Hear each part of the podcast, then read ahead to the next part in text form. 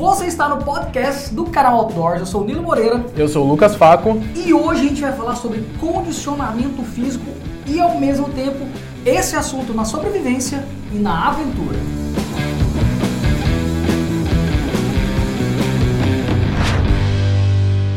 Lucas, muito obrigado pela presença. Eu que agradeço. É, hoje a gente vai falar sobre um assunto que pode ser, às vezes, polêmico, mas muito importante para todo mundo, principalmente em época de pandemia. Correto? Todo mundo está em casa, trancado, sem poder sair e tudo mais. Quem é você? Só para o pessoal Cara, saber. eu, eu meu, meu nome é Lucas Faco, eu tenho 23 anos, eu sou professor de educação física. É, eu trabalho em academia hoje, trabalho com, com a parte de prescrição de treinos, com consultoria online, com parte de personal. Até depois deixo contato. Lá, pra assim, frente? pessoal, é, Nonara, ah, sim, vamos fazer o seguinte. É, era, era bom estar no, na descrição da live. Se você conseguir fazer isso pra gente, é, pega o Instagram dele e manda no. no pode mandar no Quer que eu mande no WhatsApp pra.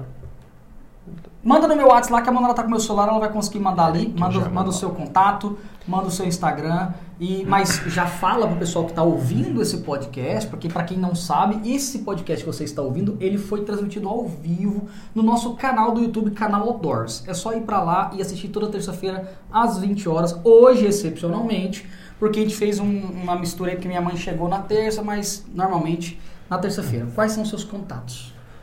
Meu contato é o Instagram, é lucasfaco, faco com dois Cs, F-A-C-C-O. E o telefone é 9, é 48, DDD 48, 99103 3858.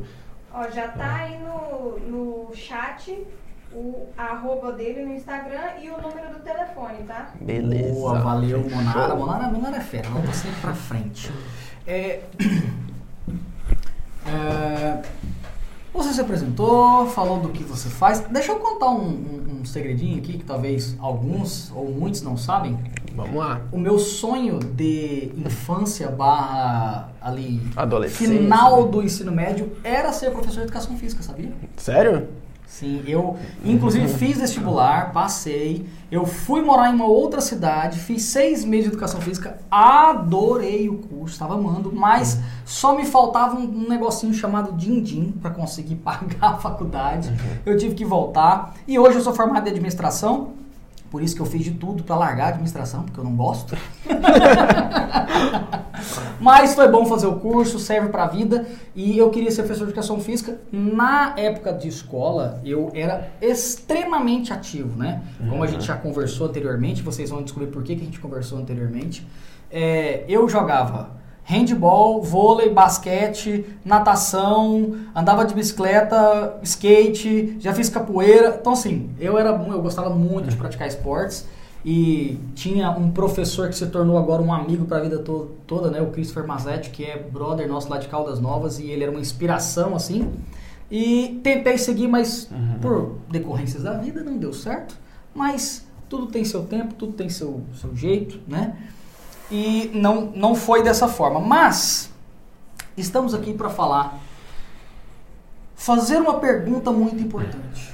Ai, meu Deus. Vamos lá. A capa dessa live diz o seguinte: um sobrevivencialista pode ser gordo, pode ser obeso, gordinho, ter muito sobrepeso ou não é indicado. E por quê? De acordo com a sua opinião. Lembrando que aqui não é lei, é a opinião dele e a minha, beleza? Vamos lá então. Não é indicado. Cara, por diversos fatores, né? A obesidade em si, ela vai te limitar a muitos fatores. Primeiro, resistência. Locomoção vai se tornar um pouco mais difícil.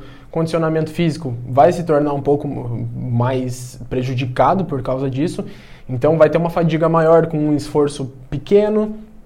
né? Então, por exemplo, subir um- uma ladeira de 50 metros para uma pessoa obesa e para uma pessoa que não é obesa são duas coisas diferentes. Me- se colocar no mesmo contexto, uma pessoa obesa e outra não obesa, que sejam sedentárias, façam as mesmas coisas, esse é, cenário de ser uma pessoa obesa e outra não, por si só já prejudica Tem um um pouco. peso a mais que ele vai carregar ali. Tem um peso a mais. e tudo mais, né? Exatamente.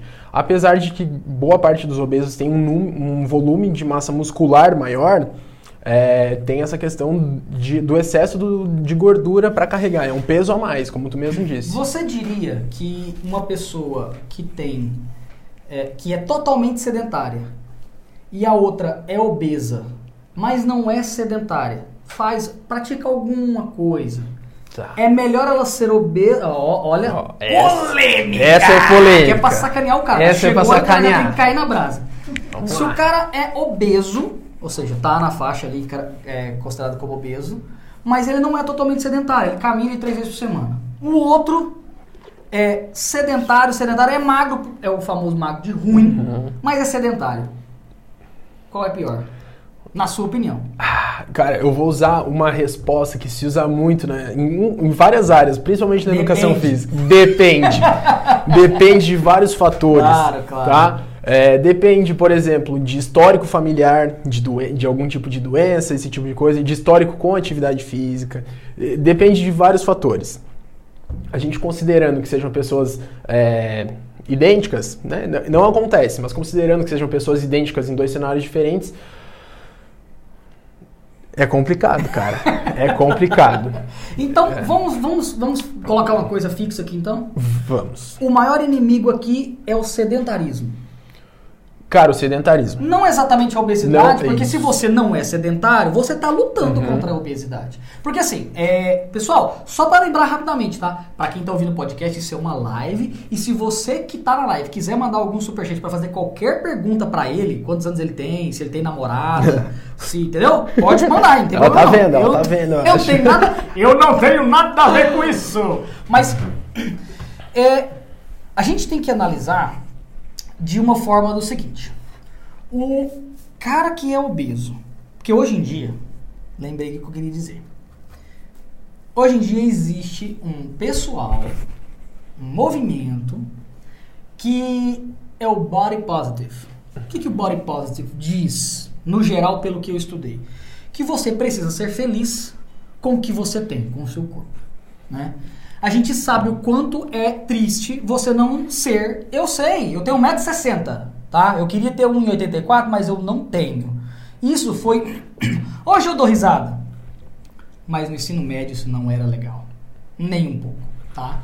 É, então eu entendo o movimento que tenta trazer um pouco mais de sanidade mental, felicidade mental para quem está na situação que não pode fazer nada. Mas, apesar de concordar com essa parte, o que eu discordo é que todo movimento acaba se radicalizando, eu tenho essa impressão, que hoje em dia tá assim, obeso é saudável. Não, obesidade é caracterizada pela Organização Mundial de Saúde como uma doença. Como Correto? Tô falando besteira? Certo, não, é isso aí. Então, mesmo. assim, não vamos glamorizar. Vamos ser mais felizes possíveis com a nossa realidade? Ótimo. Isso, isso é, é a busca da felicidade. É isso que a gente tem. A gente tem que ter autoestima.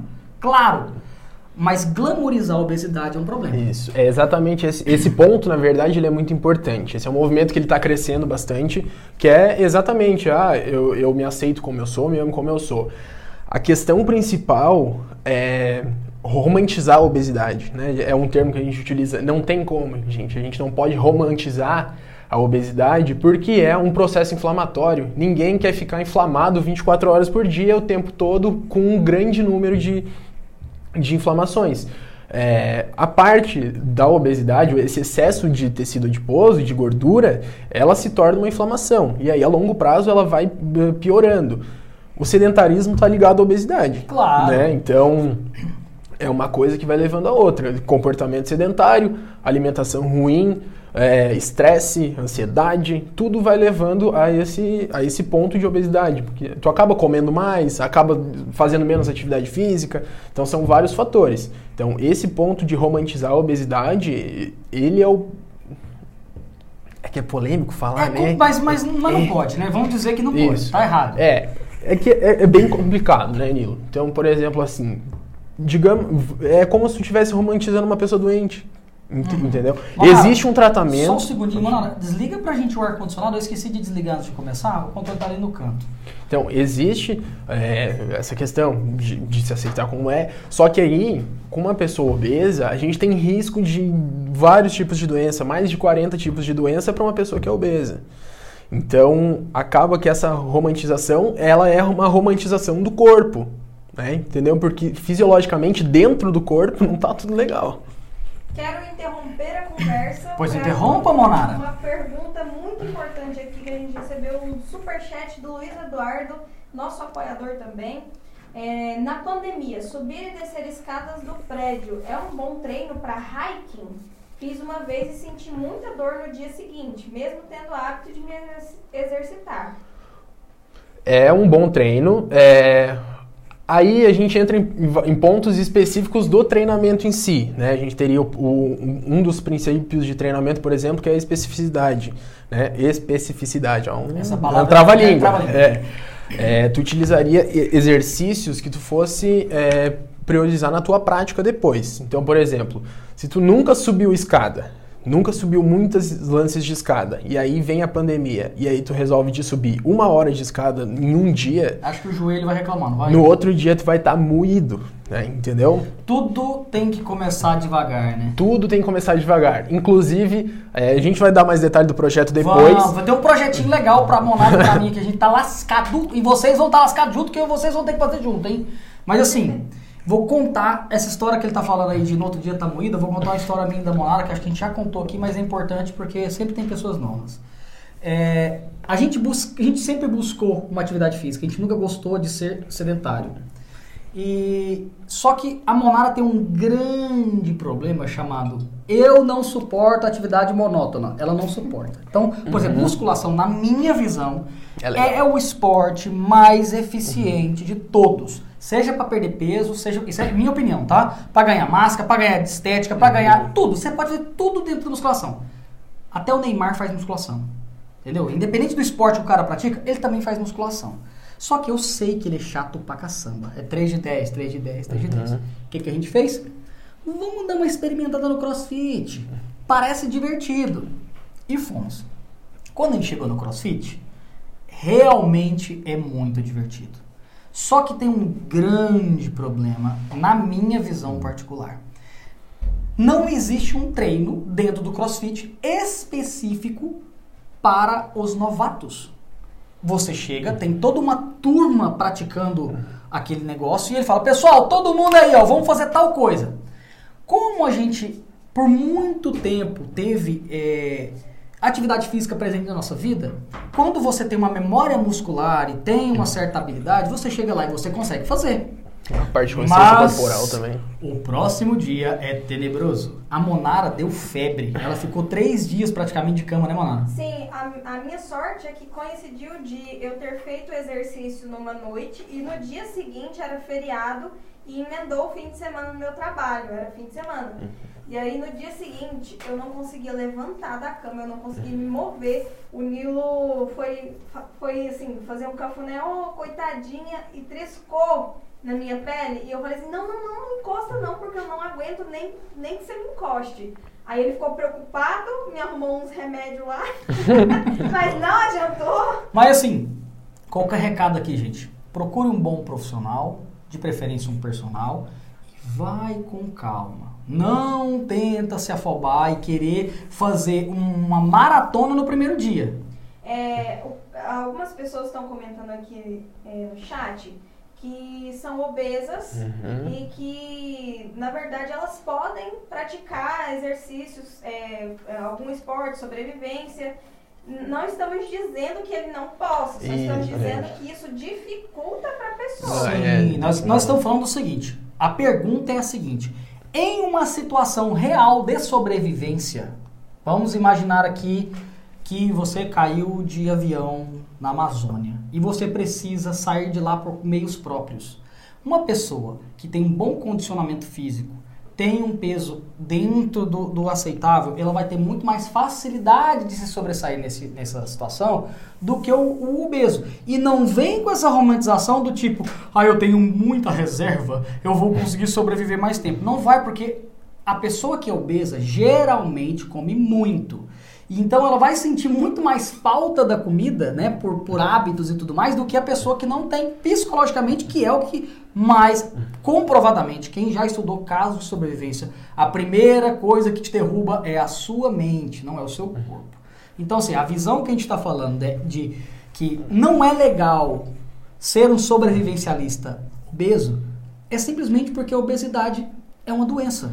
E ela precisa ser tratada como tal, né? É, na verdade, um ponto que eu acho que a gente tem que deixar bem claro é que a gente não está falando assim, está acima do peso, para de, para de praticar as suas coisas. Não é isso. Ah, exata, é exatamente isso.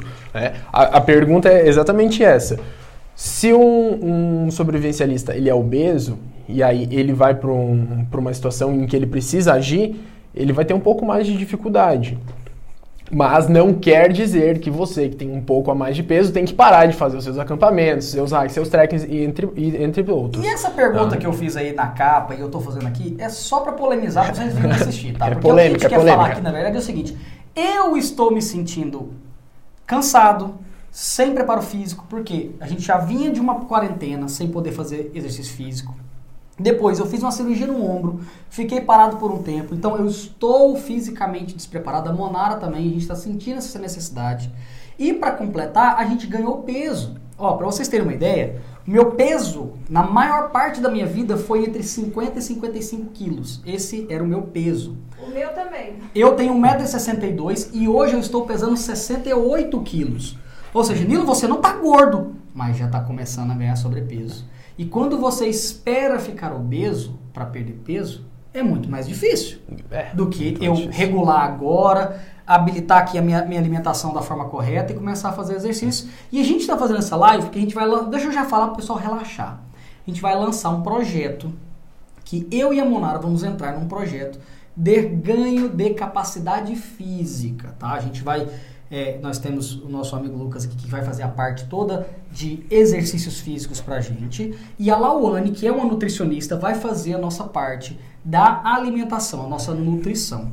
E isso tudo está sendo feito, a gente já fez as primeiras aulas, tudo via online, tudo por, por videochamada, é tudo feito home office. Então fique tranquilo, tá na pandemia, não pode sair, ou mora no Pará, ou mora em Goiás, você pode fazer com esses dois profissionais. A gente vai ter vídeos sobre esse assunto aqui no canal, vai ter os contatos deles, vocês vão poder entrar em contato. Eles vão fazer uns, uns pacotinhos, uns, uns preços especiais para os seguidores aqui, para quem quiser começar a fazer uma atividade física. E o que é mais legal, olha só. Tudo está sendo adaptado para a nossa necessidade, a nossa realidade. Isso. Eu gostei muito disso, viu?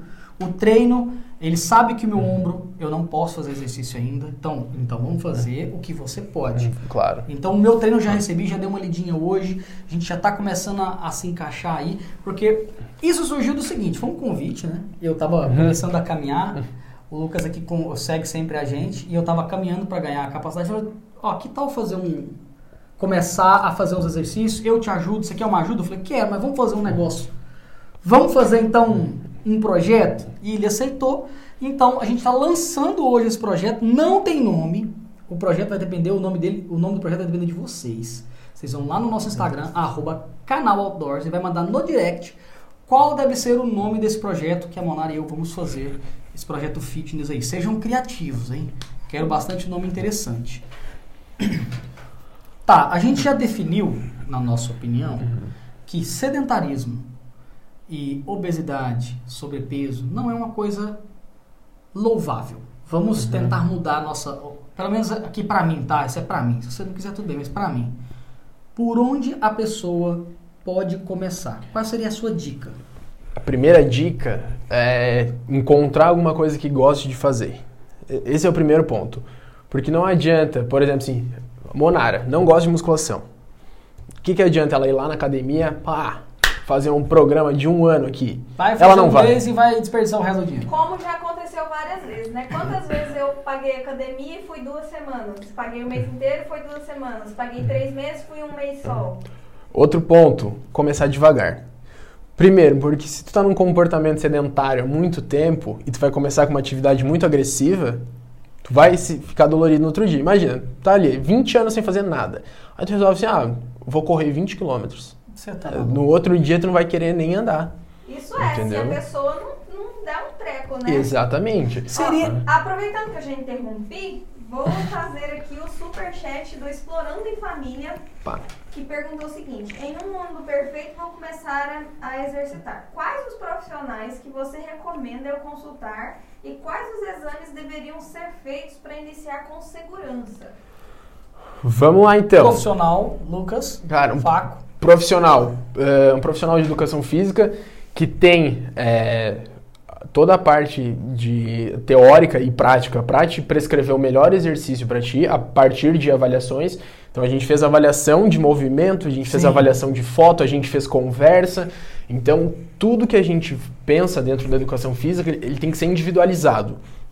Então, o treino do Nilo é um, o treino da Monara é outro. Então, esse é o primeiro ponto. É, um profissional de educação física.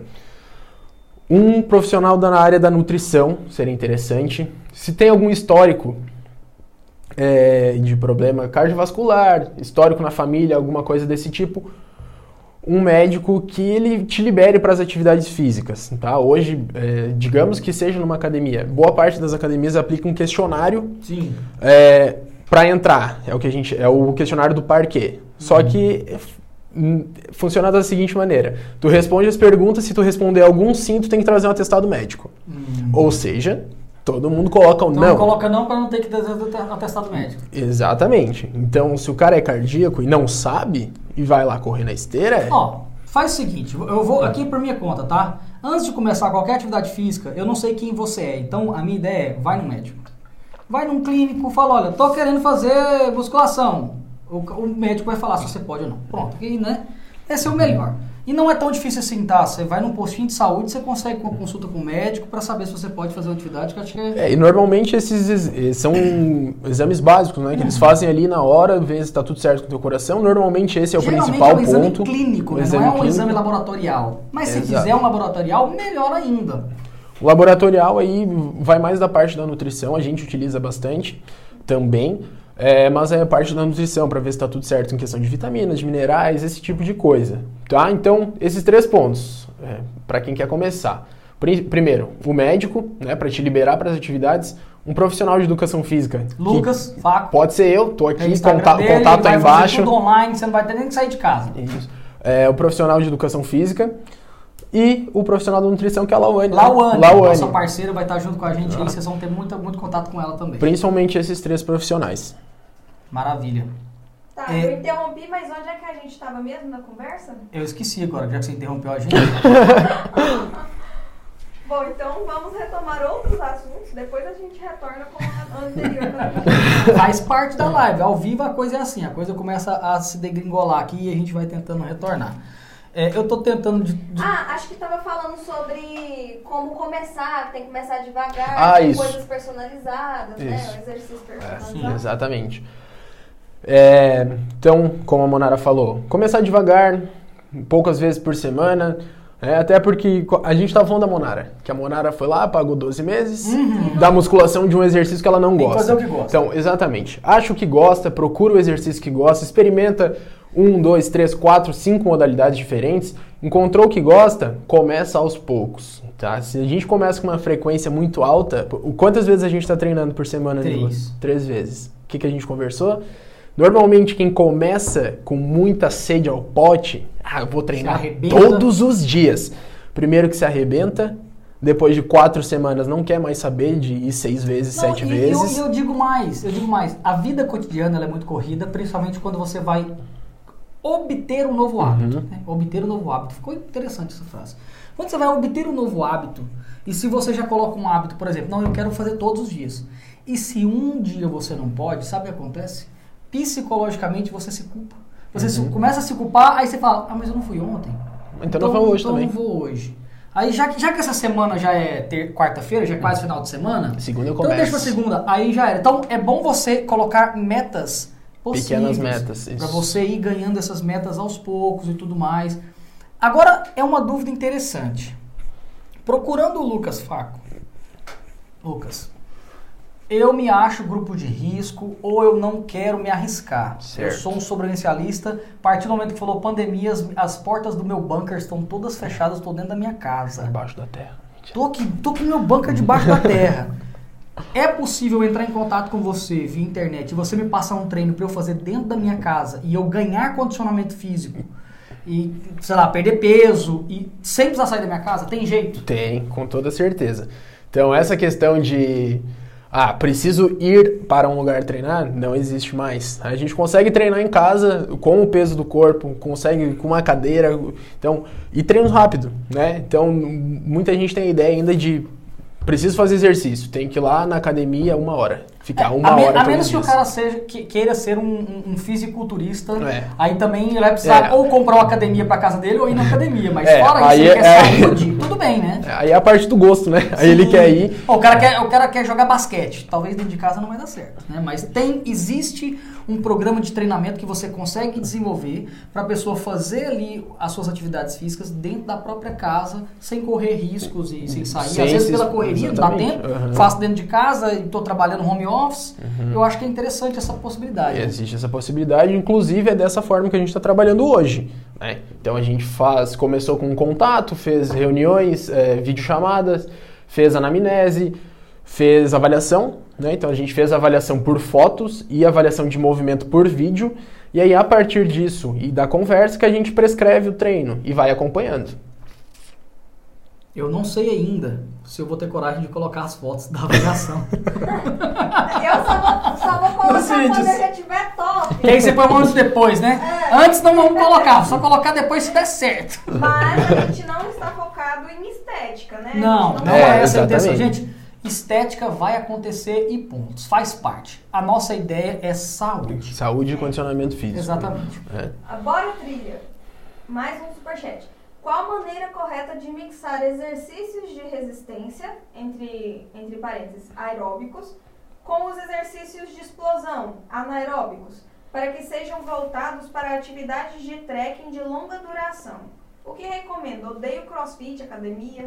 Quando o cara é outro nível, a pergunta já vem. É, quando vem, quando vem Bora, trilha! Parabéns! Quando vem aeróbico e anaeróbico é Você já porque fala, o ne- "Ih, entende do negócio. Supletivo, supletivo.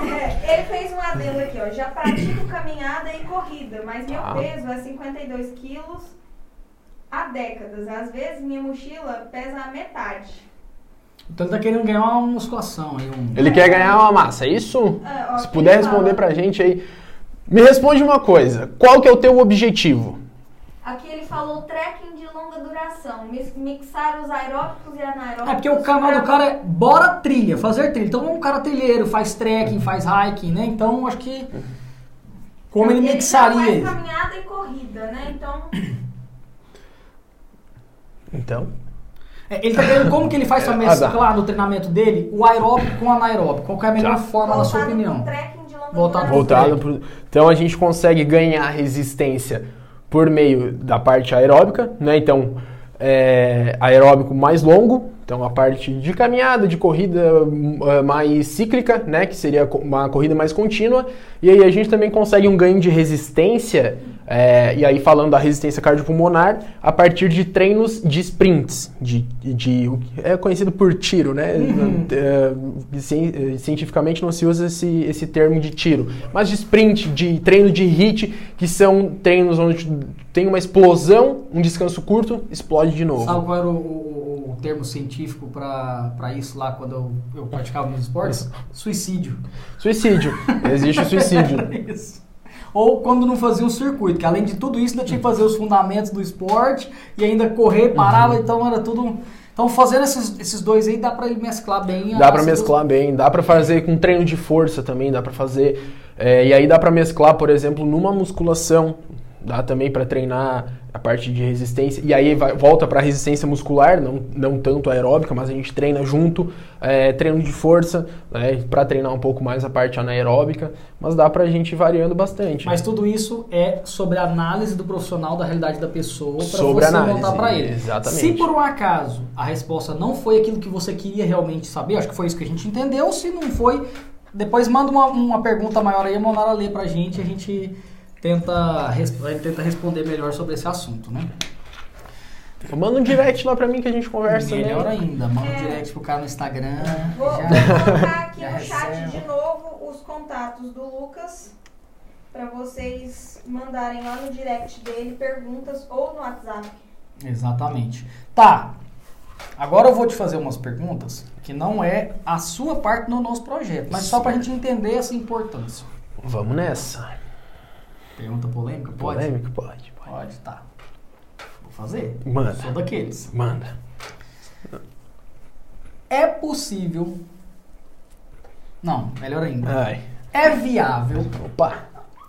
a pessoa perder peso fazendo exercícios físicos, fazendo caminhada, alguma coisa assim, sem fechar nadinha da boca, continuar com a sua cervejinha todo dia, chocolate, picanha, massa, dá pra emagrecer assim?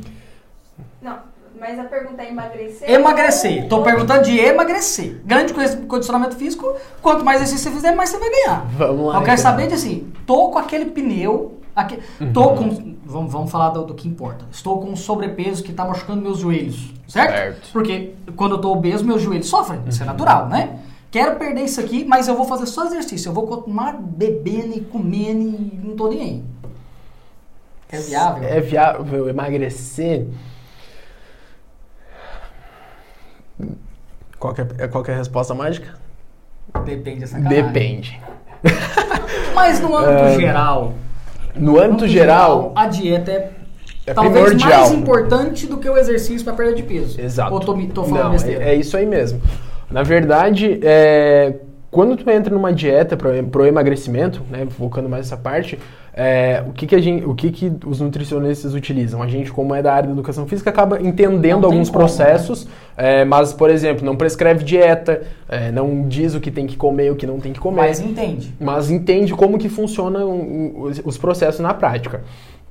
O que, que acontece? Quando a gente entra num processo de emagrecimento, o emagrecimento ele é definido pela perda de gordura corporal. Sim. Tá? Então, no emagrecimento, querendo perder gordura corporal, a gente trabalha, a gente não, os nutricionistas, a gente trabalha em parceria A com os Lawane nutricionistas. vai trabalhar com a gente fazendo essa parte. A parte- Inclusive, ela já fez. Gente, vocês têm que ver o que ela mandou pra gente, toda a entrevista que a gente fez, todo o estudo que ela fez do nosso caso e tudo mais, e ela mandou uma dieta específica, toda bem elaborada e muito simples de fazer. Não é nada daquele negócio de cozinhar 500 potinhos pra carregar pra todo lado. Gostei muito, vamos ver como é que isso vai sair. É, o que a gente trabalha é o déficit calórico. Então, o, o teu corpo precisa de uma quantidade X de calorias para se manter vivo. A partir do momento que tu começa a utilizar menos calorias do que aquilo, tu começa a utilizar outras fontes de energia. Primeira fonte de energia que o organismo utiliza, carboidratos. Se tiver de carboidrato. Segunda fonte, lipídios, gordura. E aí, em últimos casos, em casos extremos, é a degradação de proteínas, que aí já não é interessante. Que daí tu começa a perder a massa muscular, digamos, né? Mais friamente. Ou seja, o corpo começa a se alimentar dele mesmo pra tentar Dele sobreviver. mesmo, Exatamente. Que é um processo de alguém, por exemplo, numa situação de sobrevivência de muitos e muitos dias. Uhum. A gente vê o pessoal do Largados e Pelados lá, por exemplo, 21 dias, às vezes o cara, o cara, os cara perde 10 quilos, 12 quilos. Uhum. É, e aí tem um outro ponto também.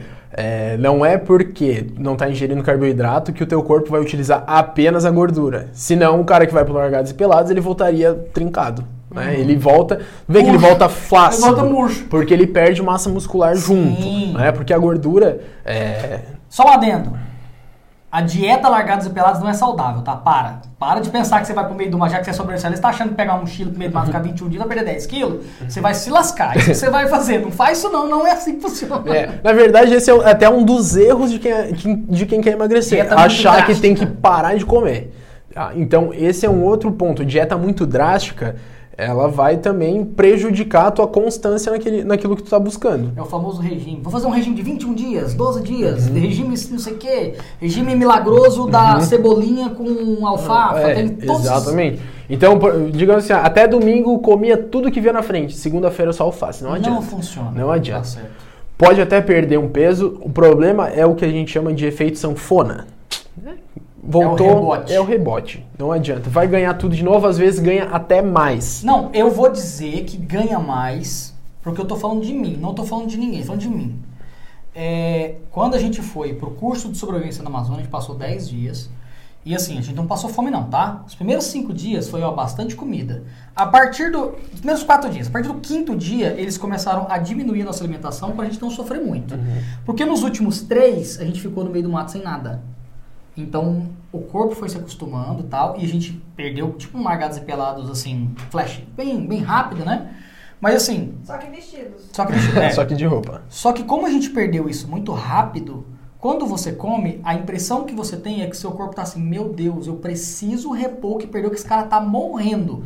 Então, quando você come, ao invés dele, dele absorver X, ele vai absorver 5X.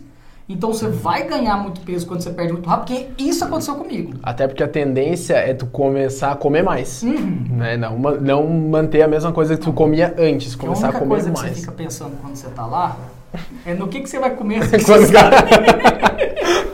Eu vou comer uma lasanha, eu vou comer um frango, eu vou comer uma picanha. Monara? O Bora Trilha mandou mais um superchat e respondeu o seguinte: resposta foi show. O tiro seria corridas intervaladas? Se sim, quantos intervalos para a semana você recomenda? Eu corro 5 km em média, 4 vezes por semana. Tá. Ritmo suave, às vezes troco um ou dois dias desses por caminhada. Então ele corre 4 vezes por semana em média, 5 km cada, cada vez, e ele quer saber quantos Quando ele deve fazer os tiros, né? isso, qual o intervalo dos tiros na Que esse que ele faz é o aeróbico, certo? Ele quer saber quando é que ele deve colocar o anaeróbico. Posso responder? Pede a consultoria. Aí o cara vai te passar os exercícios, rapaz. Ah, vamos Não, lá. Dá uma dica, assim. Uma pra- dica? Pra não ficar sem resposta. Ah, dependendo da intensidade, dia sim, dia não. Tá? Um dia de, de sprints, de tiros, um dia de, ah, Aeróbico. de aeróbico mais contido. Nada. Caminhada, Corrida mais- até uma bike de repente, para ter um pouco menos de impacto. É, mas aí a Já gente. que ele já está acostumado a fazer exercício direto, Uhum. não seria tão é, é, difícil ele conseguir introduzir esse, esse dia de sprint num, num outro, no próximo dia. né? É, de repente, hoje, então tu corre hoje quatro vezes por semana, em média 5 km, às vezes trocando por uma caminhada. A minha sugestão hoje, sem te conhecer, mais uma vez, Pra lembrando... deixar bem claro que o cara não está fazendo consultoria, então ele está dando um- uma resposta generalizada. Hein? Quer essa resposta correta? Faz a consultoria. É. É, depende, né? É, na verdade, é, entra de novo na parte de inserir aos poucos, porque um treino intervalado ele vai exigir um pouco mais do teu organismo, é, ele vai causar um pouco mais de impacto nas tuas articulações, então não, não vai sim, sair com a mesma sensação de quando tu faz uma atividade contínua de 5 km, que tu já está acostumado, inclusive. né? Então teria que ser devagar. é, de repente, um dia que vai correr 5 km, corre 4 km, bota dois tiros. Tá? E aí vai inserindo aos poucos até tu transformar um, um dia todo em um treino de tiros. A gente consegue fazer dessa, Eu dessa já estava imaginando que para quatro dias, então faz dois de tiro e dois. Acho que não, é muito, né? Para começar assim, né? Também. começar de começo, aí vai depender da intensidade, mas é devagar, até Vai porque ele vai na manha, não tem, não tem outra alternativa. Mas eu gostei dessa ideia. Do, o cara faz 5 km, então tira um e faz um tiro. Depois tira um, faz tiro. E aí até conseguir aquele dia todo se transformar no dia de fazer ali os No tiros, dia de fazer, os é. suicídios dele ali, né? E chegou mais um superchat do Rafael Cardoso. Nos últimos seis meses perdi 23 quilos Opa. pedalando e com dieta. Muito bom. Nos últimos dois meses, meu peso estagnou, mesmo fazendo academia agora. Como sair desse platô?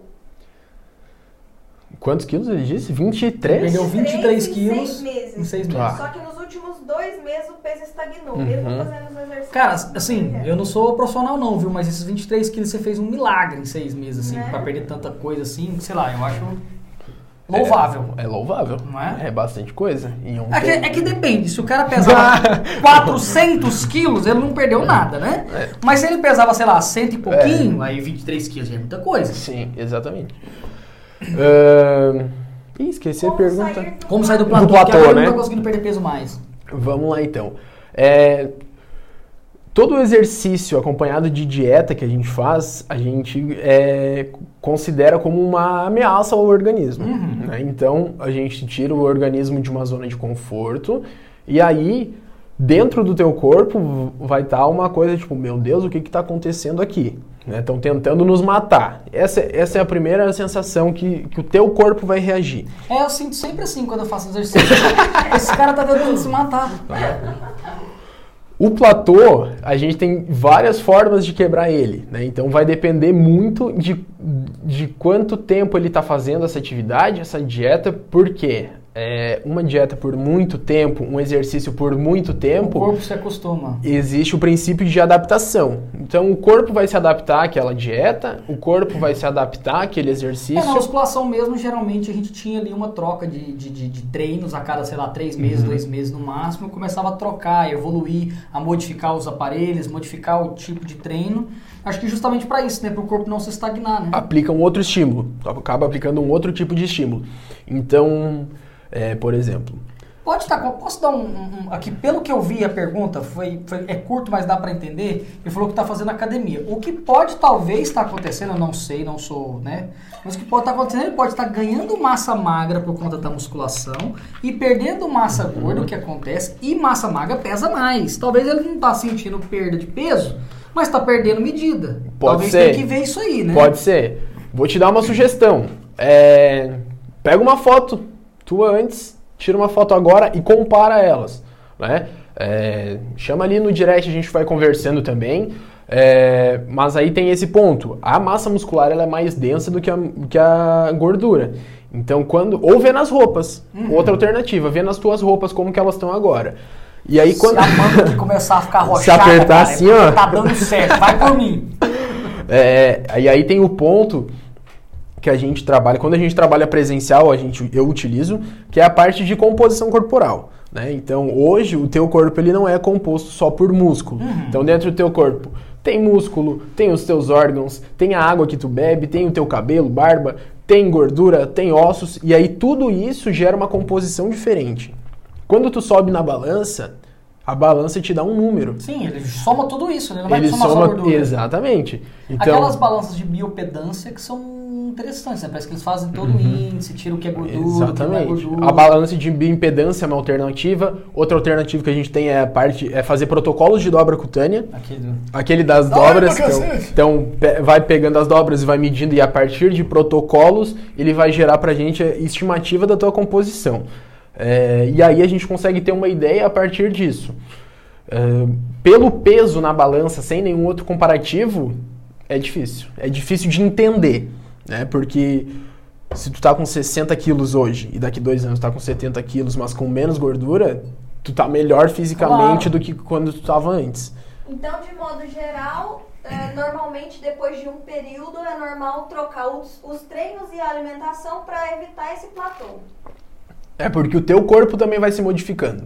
Uhum. Então, por exemplo, vamos voltar para esse exemplo. Quando tu, a pessoa que pesa 60 quilos, vamos lá, 10% de gordura, Uh, e aí depois ela vai para 70 quilos com os mesmos 10% de gordura.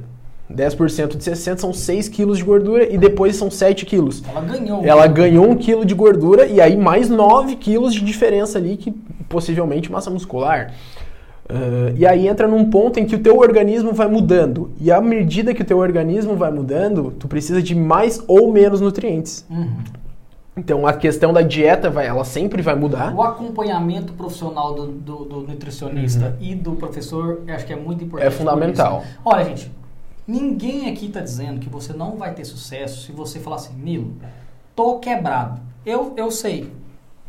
Tamo junto, sei como é que é. Tô quebrado, vou fazer exercício por conta própria, vou tentar pegar uns vídeos no YouTube, vou fazer minha dieta. Ninguém está dizendo que você não vai ter sucesso. Mas é óbvio que é muito mais difícil. É óbvio, você não sabe o que está acontecendo com o seu corpo. Você não sabe por quê. Por que, que eu não estou perdendo mais peso? Se você tiver com acompanhamento. E, gente, estou te falando. Uma consultoria hoje em dia que você faz por home office não é o fim do mundo. É um investimento em saúde. Custa muito mais caro. Custa muito mais caro você tentar fazer errado, se machucar, ou não conseguir o seu objetivo ou pior ainda, ter uma doença acarretada pelo sedentarismo, pela obesidade. Então, assim, é sempre bom ter um profissional. Graças a vocês, hoje, Monara e eu temos dois profissionais cuidando da gente. Não é graças à nossa capacidade financeira, que a gente não tinha condição de pagar. Eu falei pra ele, cara, qual que é a sua proposta? Que eu não tenho dinheiro. Falou, não, vamos fazer um trabalho porque eu sei que tem muita gente que está querendo saber como fazer, como começar, quer um incentivo, então a gente vai trabalhar passando para vocês a nossa realidade. Essa foi a ideia. Mas assim, não deixa de tentar alguma coisa. É melhor você Uhum.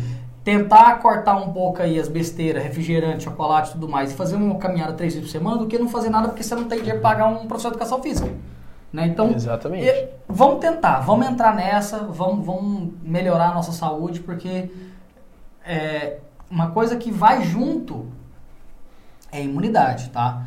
Eu não tô aqui para militar, ah, não, mas nitidamente as pessoas que são grupo de risco dessa doença que a gente tá aí no mundo hoje são as pessoas mais obesas, pessoas mais velhas, sedentárias. A gente já viu alguns estudos sobre isso. Ah, o Nilon tá estudando? Não sei. É análise pessoal minha. E entenda, é óbvio que uma pessoa mais saudável é melhor do que uma pessoa não saudável. Uma pessoa com capacidade física melhor é melhor que uma pessoa que não tem. Uma pessoa que tem problema respiratório com uma pessoa, pessoa que consegue fazer uma maratona. Quem que você acha que vai sofrer mais com a doença respiratória? Né? É meio assim, não precisa nem ser médico para entender isso. Olha, o pessoal já tá ficando motivado aqui, né? Boa! Ele mandou um, um superchat e falou: Nilo e Monara, acho que vou entrar na onda de vocês. Tô me preparando pra isso há tempo. E chegou a hora de passar a faca na gordura que tá sobrando aqui. Não, você tá querendo perder gordura, você tá querendo fazer uma lipo. Quem que é que mandou? Edair do Amaral. E daí, boa, cara, tamo junto. E assim, não é fácil, mas dá pra Não é fazer, fácil, vamos se motivar. Exatamente. Tá, falamos agora da parte nutricional, que realmente faz toda a diferença para quem quer perder. A gente acho que até deixou meio, meio subentendido, mas eu acho que seria legal deixar um pouco claro a diferença, talvez semanticamente, de dieta para regime. Existe uma diferença, não existe? O pessoal. Eu não sei se existe na Não, palavra, é- é mas assim. reeducação alimentar Reeducação alimentar. Pra, olha, tô fazendo um regime esse mês, tem uma diferença muito grande, né? Eu achei muito legal que a, a Laone falou pra gente que ela vai ajudar a gente a mudar os nossos hábitos de Isso. ingestão de água, do que comer, quando comer, da forma de comer. E essa mudança é, gradativa, feita de forma planejada, ela faz muito mais diferença do que uma dieta drástica que você não vai conseguir seguir. Você não- Sim. Ela, ela vai te fazer mais efeito exatamente porque tu vai começar a inserir aos poucos na tua rotina e aquilo ali vai se tornar um hábito. Né? Então, por exemplo, digamos que tu não beba nada, um litro de água tu bebe por dia, tá? E o teu objetivo é beber dois. Se tu beber dois amanhã e aí depois tentar de dois de novo, vai acabar Não é, vai conseguir. passando mal e não vai conseguir. não vai. Ah, eu mesma, há uns, uns 20 dias atrás, pensei, eu preciso conseguir beber pelo menos 2 litros de água por dia. Coloquei, fiz até uns lembretezinhos no meu celular, tipo umas metas do dia. Aí comecei a tomar água. No primeiro dia eu não consegui tomar os 2 litros. Aí no dia seguinte eu já tava frustrada. Ah, eu não consegui nem no primeiro dia que eu tava empolgada. No segundo dia eu bebi ainda menos. No terceiro dia eu já tinha desistido, porque eu coloquei metas muito altas que eu não ia conseguir atingir. Então essa questão do trabalho personalizado faz toda a diferença. Até porque se, se você tem uma orientação, por exemplo, eu achava que eu tinha que conseguir os dois litros no primeiro dia. E agora eu já tô com uma outra visão depois das anamneses com o Lucas e com a Lawane. Agora eu já entendo que eu não preciso ser tudo ou nada, que eu posso ir devagar até chegar no meu objetivo. Isso aí. Essa. Essa nossa. Ah, tem, tem uma outra coisa, que eu não sei se você vai saber me responder isso, mas é, eu já ouvi isso em algumas reportagens, não eram estudos. Mas essas reportagens diziam que alguns estudos diziam que é, uma pessoa sedentária que uma vez a cada 15 dias, uma vez por mês, vai lá e joga um futebol, ela está correndo muito mais risco do que uma pessoa que não faz nada. Qual que era a ideia de quem estava falando isso? Ele é um sedentário, mas que está tentando praticar um esporte que exige muito do coração e, e das suas articulações e, e- e das veias, e, né, whatever, sendo que ele é um sedentário. Então, você acha que Por exemplo, pessoal que o pessoal gosta muito de acampar, gosta muito de fazer trilha. Vou botar muito pessoal da trilha aí. O cara não faz nada. É sedentário. Eu estava muito sedentário. E uma vez por mês ele tem um tempo de fazer uma trilha aí, um trekking de três dias e andar 50 quilômetros. Isso pode ser um problema? Qual é a resposta Não. mágica? Não, sem o Para depende. Não, depende. sem o depende agora. No geral. No geral. É, na verdade, falou sobre o futebol, né? É, uma pessoa sedentária que joga futebol a cada 15 dias.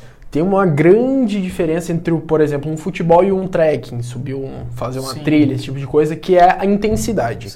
Né? Então tu tá lá no teu coração em repouso, batendo lá 60, 70, 80 vezes por minuto. E aí tu vai jogar um futebol, tu que é sedentário, não esquece. Sim. Sedentário, não faz nada há 5 anos. Sedentário, 8 horas por dia no computador, trabalhando, sai do trabalho, chega em casa, sofá, Coração comida, sempre. coração sempre ali. E aí do nada resolve correr, é um susto. É um susto. Por isso que muita gente infarta Não. jogando bola. Eu falei assim, pô, mas eu tava jogando bola. Mas não adianta jogar uma vez a cada 30 dias e não fazer nada nos outros 29. Porque daí o teu corpo ele continua ali. Hoje, para ter uma ideia, a recomendação da Organização Mundial de Saúde é que a gente faça 150 minutos de atividade eh, física por semana. Distribuída. ali Distribuída, exatamente. Pelo menos. Pelo é menos. Ou uh, de intensidade leve a moderada, ou 75 minutos de intensidade mais vigorosa.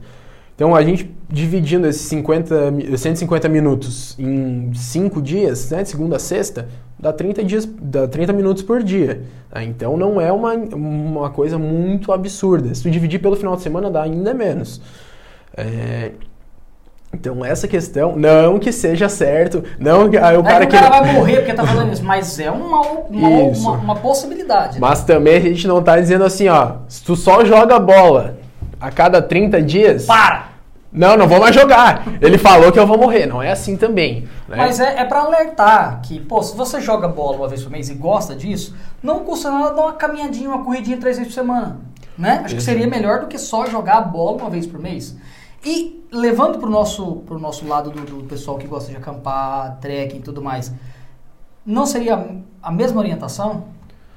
A mesma orientação. Se conseguir eh, incluir uma atividade durante a semana, né?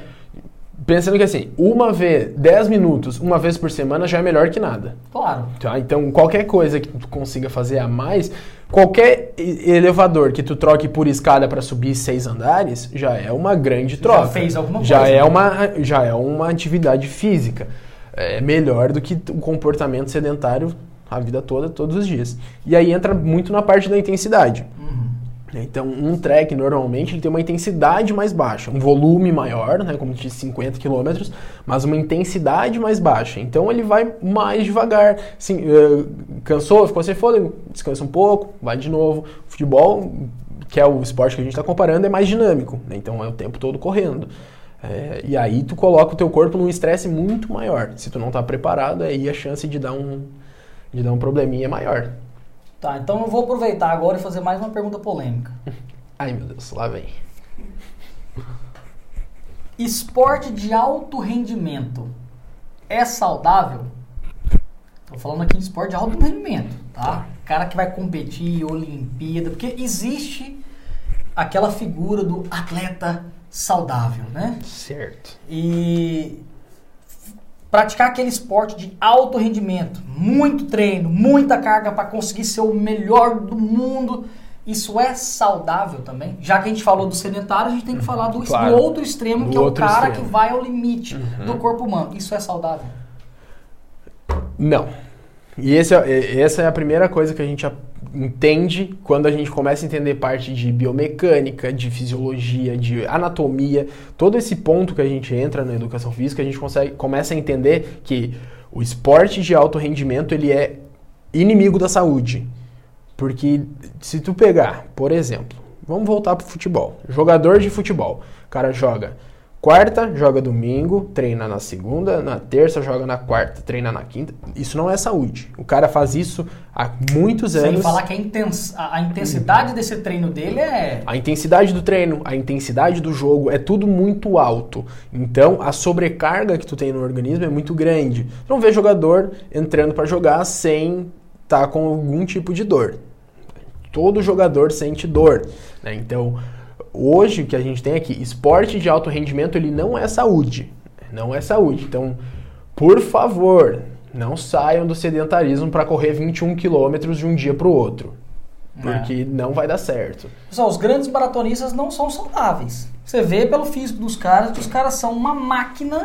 Pela idade que eles aposentam, já diz muito, né? É, isso é muito interessante. Olha só, se algo fosse saudável, ele conseguiria competir naquele nível, alto nível, até os 50 anos, 60. Você conhece algum jogador de futebol, algum maratonista que consegue chegar nessa idade com esse tipo de, de rendimento? Não dá, né? Porque o corpo realmente Vai. não aguenta. Ele está detonando ali as articulações, tendões, musculatura, é, coração, né? Tudo isso está sendo sobrecarregado, né? É, a maratona talvez seja até um pouco menos, né? Porque grandes maratonas, grandes competições, tu tem menos durante o ano, né? Tu tem poucas competições.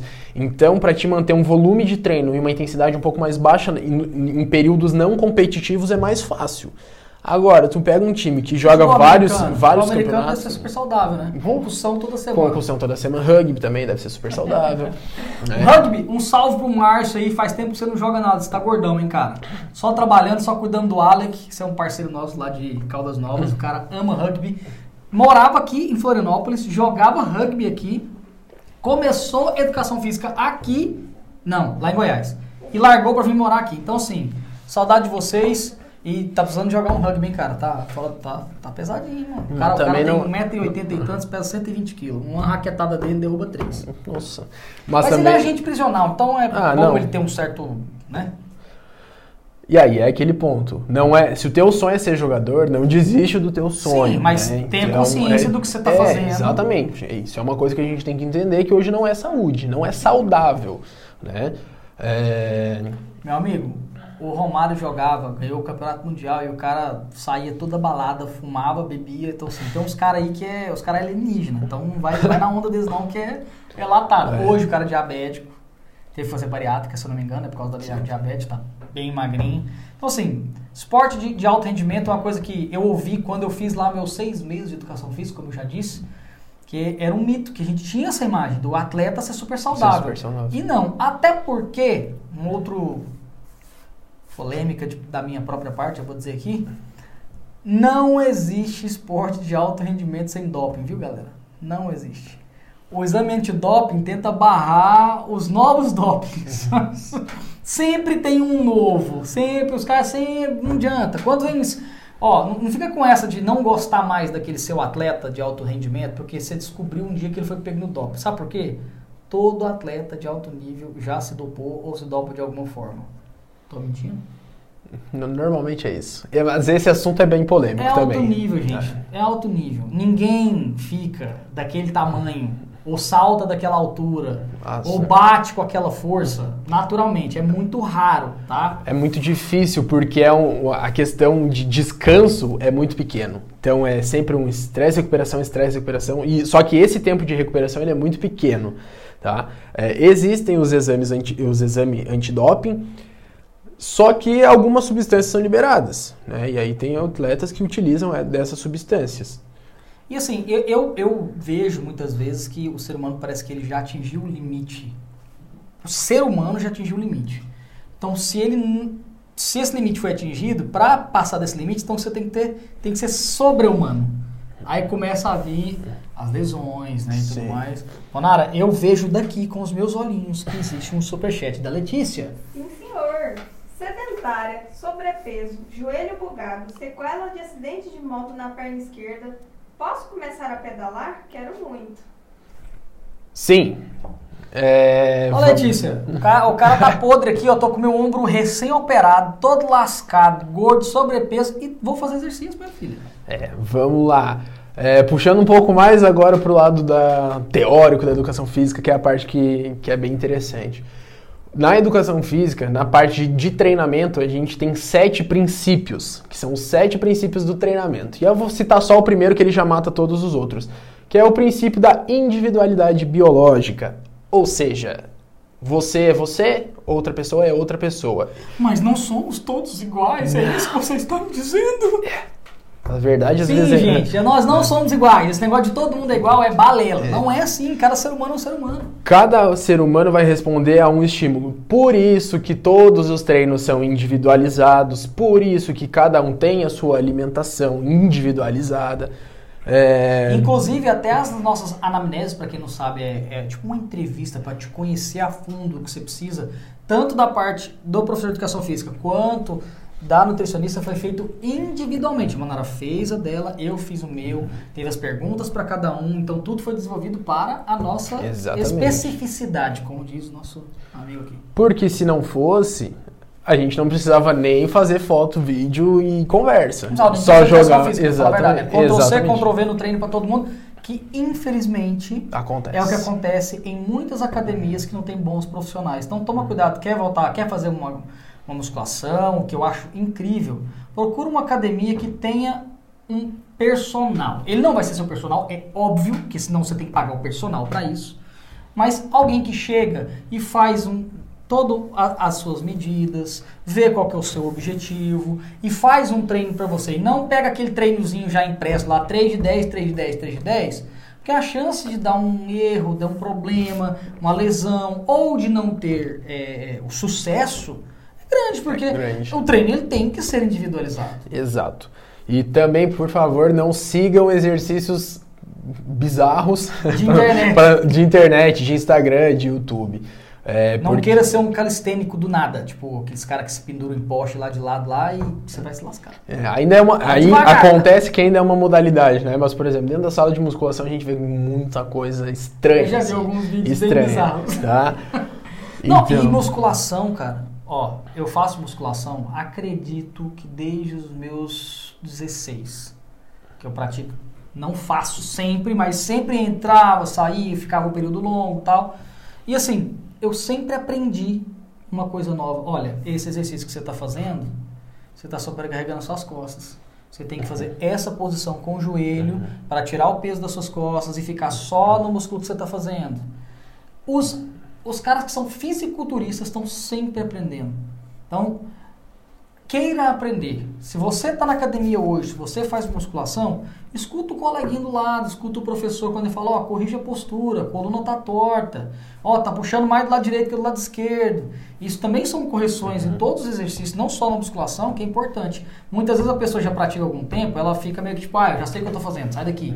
E acho que não é legal, né? É sempre bom estar É. aberto para o novo conhecimento. Isso. E normalmente é, é bem desse tipo de, de público que surgem as bizarrices, né? É, então é. Os eurotreinos, É. Você lembra? o Eurotreino. É Só basicamente é um isso. pouquinho mais velho, a minha filha tá aqui no estúdio agora, enquanto a gente tá fazendo a live aqui. Pra quem não sabe, sim, eu tenho uma filha. Vai lá no meu Instagram que você vai descobrir quem é e vai aparecer no vídeo também. Uhum. Mas a hora que eu fiz a piada, ela nem reagiu. Por quê? Porque ela é nova, ela não sabe do que eu tô falando. É. Ó, mas eu Eurotreino. também não sei não, e eu sou velhinho. Pô, você não conhece o Eurotreino do, do Eu para Três Crianças? É o Julius! Eurotreino! Eurotreino! Eurotreino! Lembra disso? Agora eu lembrei. Não faça o Eurotreino. Por favor, não. Nem ele faz aquele treino, aquilo é piada. Ó, o Manifaco está presente Ó, o. Manifaco, muito obrigado aí, cara. Tamo Ele junto. disse assim, difícil viver sem a pochete que a gente ganha quando casa. Isso aí é, é- complicado, caso a pochete apareça, cara. O que, que é isso, Lucas? Aproveitando, por que que quando a gente casa, não sei se o nosso metabolismo desacelera, o que que Eu acontece? vou, eu vou responder por ele. É, o, como o Nilo ele já é casado, Ele, eu acho que ele, eu- ele deveria responder. O homem, o homem, ele é um animal que caça. Ele caça à noite. E quando ele caça, ele precisa estar na sua melhor forma física. Depois que ele já pegou a sua presa, ele come e relaxa. E fica à noite. Quando ele já casou, ele relaxa. E aí não precisa mais caçar durante as noites. E aí acaba ganhando essa pochetinha aí. Não é não, Manifaco? agora tá explicado. Mas, Monara, tem alguma dúvida? Eu tinha visto uma pergunta interessante antes, bem lá no início.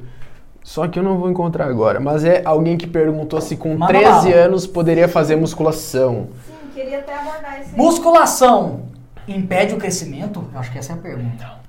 Não! Mas eu Não, sempre pera, ouvi. Não é- pode fazer musculação ou não impede o crescimento? Não impede o crescimento, Ah, tá. tá? Mas Sabe o que impede o crescimento? Ser filho de baixinhos. Só a Isadora que não sei o que aconteceu. Mas é que ela não é filha de baixinhos, ela é filha de baixinho. Ah, mas a, a, a- a mãe dela tem minha altura, então Mas teoricamente a ela é baixa. da família é de gente alta. É verdade. Eh, ele pode ser feito e aí entra mais uma vez na parte de individualidade.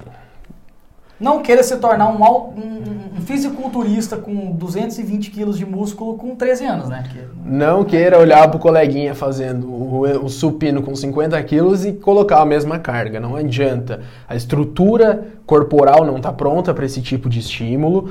é, os músculos não estão prontos, os tendões, os ossos, isso vai te lesionar, Uhum. vai te deixar traumatizado e tu não vai mais querer fazer atividade física. Então dá Tá. pra fazer. Dá pra fazer. Dá pra fazer. 10. Ah, dá pra fazer, cara, dá pra fazer. A gente começa lentamente, mas Vamos, dá pra vamos fazer. dizer que quanto mais jovem, melhor, um- melhor fazer atividades mais lúdicas, Mais mais, lúdicas. divertidas, menos. Porque a musculação, ela é, ela teoricamente, se você, dependendo de como você fizer, ela é meio que um esporte de alto rendimento. Né? Se você, não, se você Uhum. não fizer do jeito certo, se você fizer mais do jeito que a maioria das academias coloca, então o ideal seria a pessoa mais nova, 10, 11, 12, 13 anos, procurar uma atividade mais, mais, Mais divertida, lúdica, praticar exato. um esporte, um vôlei, uma natação, Tanto que uma hoje. dança, alguma coisa desse tipo, Aham. né? Tanto que hoje tá bem alta a parte do funcional kids, cross kids, É esse mesmo? tipo. Porque é, é uma parte é, que é funcional, né? Então são atividades. Esse é o, esse é o, é o significado do treinamento funcional, né? Que é tu tra- trazer a parte funcional de atividades para o teu dia a dia. Então, essa questão de funcional kids são atividades que normalmente as crianças fazem, né, ou deveriam fazer. Hoje, o sedentarismo na faixa de criança é muito grande por vários fatores. Avanço tecnológico, é, não vê mais criança brincando na rua por questão de segurança. Então, são vários os fatores que vão prejudicando Com certeza. Essa crianças questão. não brincam então, Eu, eu tive uma infância, é o seguinte, eu tive a oportunidade de jogar videogame, eu era o cara do videogame, eu gostava, mas a minha rua tinha mais ou menos um- um- umas 30 crianças. E todo dia era futebol o dia inteiro, à noite era pique-pega, pique-esconde. Hoje não dá mais pra fazer isso. Né? Hoje as crianças não podem fazer isso. Ainda mais de um ano pra cá, que as crianças estão trancadas dentro de casa sem poder ir pra escola. sem poder fazer nada. Então, acredito eu que não só a saúde física, mas a saúde mental dessas crianças está em risco. Tá. aham. Tanto eh, pela parte do estresse, então, por exemplo, passar o, hoje a criança que está na escola, que está na idade de escola, não que está indo para a escola, ela tem basicamente o mesmo estresse de um adulto que trabalha no computador, porque ela fica ali a manhã, a tarde toda vendo aula. Então, é um comportamento sedentário muito grande. eh, Não tem contato social. não tem crianças. contato social e aí tem uma carga de trabalho a mais, né? Esse trabalho é tarefas, esse, esse tipo de trabalho que a gente fala. É, então, a sobrecarga emocional por conta da parte social estar defasada, ela é muito grande também. Então, soma o comportamento sedentário e aí sai da aula, vai jogar um videogame, o comportamento sedentário é muito grande. Então, esse é um, é um mercado que vem crescendo bastante, é a parte de atividades voltadas para a criança, tá? De repente ele não vai, ele vai gostar de musculação, né? De ir lá fazer as 3 de 10, mas talvez ele, não, ele vá odiar. Sim. E aí certeza. talvez uma a coisa chance mais de odiar lúdica. é bem grande. A, A chance, chance de odiar, porque a é chance- monótono. E criança não gosta. A chance, a chance de odiar é maior. do que a- Rotina, né? Criança não gosta de rotina. Você coloca numa rotina, numa monotonia ali, eu acho que é complicado, mas fazer alguma luta, alguma dança, alguma coisa que seja mais divertida, Uhum. que tenha um contato. Lógico, nesse momento é um pouco complicado, a gente sabe, a gente entende, mas talvez a minha dica particular é aproveite esse tempo para ser pai e mãe presente. É, pegue seu filho, vai acampar. Cara, vai por mim. Serão atividades que ele jamais vai esquecer. leva ele num lugar, num acampamento, mostra os animais ali, uma formiguinha, um mosquitinho, um peixe no lago. Isso aí é, é nossa, vai ganhar, tem tanta coisa para essa criança ganhar num ambiente como esse, que é o que a gente sempre incentiva aqui, né? Outdoors, cara. Bora que a vida tá lá fora. Nilo, mas e a pandemia? Eu não posso sair de casa. Cara, mesmo você que tem medo e acha que o correto é ficar dentro de casa, não tem nenhum problema. Mas entenda, quando a gente fala hashtag fique em casa, não é cárcere privado, tá? É só não aglomerar. Vai acampar num lugar onde não tem ninguém. Vai você e sua família. Não precisa você ir acampar num lugar que tem 30 famílias. Vai você para um lugar onde não tem ninguém. Você vai estar tá protegido do problema que você tem medo e você tem razão, porque não é brincadeira. E ao mesmo tempo vai estar tá vivendo. Não adianta só sobreviver, gente. A gente precisa viver, né? Tem um outro ponto bem interessante é que é, para os pais principalmente, é estimular as crianças. Estimula, procurar, é, coloca num esporte, não gostou, coloca em outro. Porque muitas vezes o pai quer que a criança realize o sonho dele, né? Então, ah não, vou botar o meu filho no futebol porque é futebol e eu, eu queria jogar cobrei, futebol. Eu já cobrei meu pai por isso, porque eu adorava basquete. Uhum. Sim, eu tenho 1,60m, 62, sim. Mas eu gostava de esporte de quem era grande? Também. Vou fazer o quê? Eu era peba no futebol, não gostava, meu pai só gostava de futebol. Então eu queria fazer basquete, eu queria fazer vôlei, eu queria fazer natação, mas ele queria que eu fizesse futebol. E aí eu não fazia nada. Quer dizer, eu fazia as outras coisas, mas de forma improvisada, porque o meu irmão não, meu irmão já gostava de futebol. Então ele empolgou, meu pai apoiou pra caramba e tal. Então assim, incentiva seu filho a fazer o que ele gosta. Para. Seu filho não é uma continuação de você. Isso. Oferece opções para ele. É um outro ser humano. Vai testando testando. É, é, a melhor maneira. Faz Melhor do que deixar ele o dia inteiro no videogame, no computador, né? E muitas vezes o videogame ele entra exatamente porque o pai não quer estar tá ali com a criança. Uhum. É, é um passatempo. Toma meu celular aqui, vai assistir então, uma Peppa Pig ali, né? Me deixa Basic, Basicamente isso. Temos mais um superchat, mas esse superchat não envolve pergunta, é do canal Trem Bauru. É, Trem Bauru é o André? É, eu sempre, eu sempre confundo esses caras. Os caras não trocam esses, esses nomes aí do YouTube. Ele só deu uma boa noite a todos. Boa noite. Boa noite. Boa noite, muito obrigado pela presença. Monara, dúvida? Não, acho que as dúvidas foram todas sanadas. Não surgiu nada novo. Certo. É... Tem alguma dica para a pessoa que está começando a fazer e talvez ela não tenha condições nenhuma de ter um acompanhamento, para ela evitar lesões, que eu acho que é uma das coisas que mais desmotiva a pessoa, e não é para menos, ela começava, vou começar a correr, uhum. e daqui a pouco o joelho dela tá doendo pra caramba. Ela não vai conseguir continuar, uhum. né? Tem alguma dica? E eu já emendarei aí sobre a importância que você vê na parte de alongamento. Muita gente que pratica musculação não faz alongamento, que eu sei. Uhum. Eu sei que são perguntas um pouco distintas, mas essas dúvidas aí eu acho que seria interessante a gente sanar de. Vamos lá. Vamos para a parte do da primeira pergunta, então, da dica. Evitar o. o ah, evitar. Evitar a fadiga. evitar a fadiga. É, começar devagar, né? Uh, devagar, uma atividade que goste, com uma frequência semanal mais baixa. Então, de repente, quer começar uma atividade nova? Os dois primeiros meses, tenta duas a três vezes por semana. Tá? E aí depois, à medida que vai encaixando na tua rotina, que virou um hábito, vai acrescentando uma frequência maior. Eu consegui identificar que eu tô, tipo, nossa, eu acho que eu vou me lesionar, ou não, isso é meio, tipo, meio complicado mesmo, assim, de você mesmo sentir que tá... Existem indícios. Tem lesões que tu consegue, né? Por exemplo, assim, ah, vou começar a correr, meu joelho deu uma fisgadinha.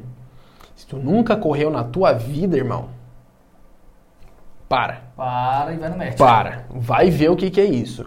Porque normalmente quem resolve do dia para noite é o cara que está com sobrepeso, comportamento sedentário, e aí vai estourar. Uma hora estoura em algum lugar. Pode não ser o teu joelho, tá? Pode ser no teu tornozelo, mas uma hora estoura em algum lugar. Então é devagar, é, com autorização médica, né? Se for uma, por exemplo, não for uma corrida, então se for um, um grupo de risco, procura um médico, Principalmente se tiver grupo de risco, algum tipo de fator Aí de ele risco. prescrever qual atividade que é indicada Para ele, pra esse grupo. exatamente. Aí o médico vai te sugerir qual atividade tu deve fazer e aí você procura um professor, um profissional de educação física Uhum. para te prescrever essa atividade, para te auxiliar nessa atividade, tá? Ah, posso interromper? Claro.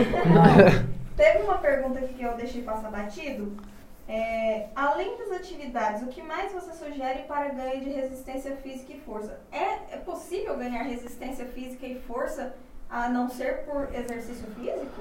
Alimentação adequada, descanso adequado, né? O sono, ah, Água. água, ingestão de água, um nível de estresse baixo, ansiedade baixa, eh, esse tipo de coisa tende a A gente não abordou uma coisa que é mega Ansiedade. importante. Ansiedade. É, é, mas não era isso. É, vícios. Muita gente que está assistindo a gente agora acha que não é fumante, mas faz o uso do narguilé. Uhum. O narguilé é um tipo de fumo, Certo. correto? Isso prejudica as atividades físicas, a capacidade física? É uma coisa que ele deveria se preocupar em mudar o hábito ou você acredita que não tem tanta importância assim? Cara, na verdade, tem bastante importância, né? É, porque tu tá acostumado a respirar ar, ar, puro, oxigênio, a sua vida inteira. E aí do nada tu começa a jogar fumaça para dentro do teu pulmão, e aí aquela fumaça, ela leva algumas partículas junto com ela. E aí a hora que acontece a troca gasosa dentro do pulmão, não vou entrar em termo muito técnico, né? Mas a troca gasosa dentro do pulmão, parte dessas partículas vão ficando ali. E aí isso começa a prejudicar o teu pulmão, tá? Então, sim, deveria tomar cuidado com essa questão de ah, cigarro, narguilha, qualquer tipo de ingestão de fumaça. O narguilha ainda vai com água, né? Então, muitas vezes a pessoa acaba ingerindo água para o pulmão dela. Não é interessante, tá? É, eu, eu pergunto isso porque, assim, é, eu nitidamente passei por, algum, um- por, por gerações. Por exemplo, a geração da minha mãe, fumar era bonito, certo? A maioria das pessoas com a idade dela já fumou bastante. A minha mãe chegou um certo período que ela percebeu que isso fazia mal para ela e ela parou. Muitos não conseguem, né? E o cigarro era muito bonito. Eu tive a sorte que a minha geração, apesar de que eu sempre odiei o cheiro de cigarro, tinha nojo. Mas a minha geração, eu nasci em 86, para quem tá se perguntando aí. A minha geração foi a geração que viu nascer um programa também. E tô, o programa é só um simbolismo de tudo que era aquela geração, tá? Um programa conhecido como Malhação. Se você acha que a Malhação sempre foi uma escola e balada, é porque você não entendeu o nome da Malhação. A Malhação era uma academia, era isso que era. Era um ambiente de uma academia, foi assim que surgiu. Por quê? Porque aquela geração era a geração conhecida como geração saúde. A nossa geração passou a ver o cigarro, o hábito de fumar, como algo nojento, como algo prejudicial, como algo perigoso, como algo né, que traz um risco à saúde. A geração posterior à minha teve o azar de termos um outro programa chamado Novela da Globo, que começou a inserir narguile, narguilé, com novelas árabes. Tinha umas novelas árabes, aí Xalá, você lembra? Você lembra, você que tá aí. E a galera começou a introduzir. Eu vi isso acontecer. E essa geração não consegue ver o narguilé ou o narguile como cigarro. Eles foram condicionados a achar que narguilé ah, é cheiroso. Ah, é gostosinho, então não é cigarro. Então não faz tão mal assim. Não, não é sim. eu- é só- E ele, pelo que se mostra, ele é tão viciante ou até mais que o próprio cigarro, né? E tem os problemas que você falou. É fumaça, tem ali o próprio fumo, tem o aroma, tem a água, tem tudo isso. E muitos não conseguem entender o mal que esse hábito de fazer isso uma vez por semana, duas vezes por semana, três vezes, tem gente que é todos os dias, o mal que isso causa pro seu organismo, né? Saúde! É, até isso é uma coisa que a mídia vende muito, né? Então, como tu disse, começou uma febre depois que apareceu na Globo. Sim. Tá? Então, isso é uma coisa que a mídia vai vendendo muito. É, Não sou da tua época, né? Mas na tua época tinha um cigarro... Ela tá querendo falar que é novo. Olha tinha um, um cigarro de chocolate, não Cigarro de tinha? Bali. Tá? Tinha um Bali que era tipo com aroma, ah, menta, Tá. não sei o que e tal. Mas não, exi- não existia um, um cigarrinho de chocolate? Sim, eu cheguei vendiam para as Eu cheguei crianças. a comer esse chocolatinho. Quem fazia propaganda de cigarro era ator. Sim, Era sim. ator. Era os bonitões. Exatamente. Quem que faz propaganda de fast food hoje? Quem faz propaganda de Coca-Cola, de margarina?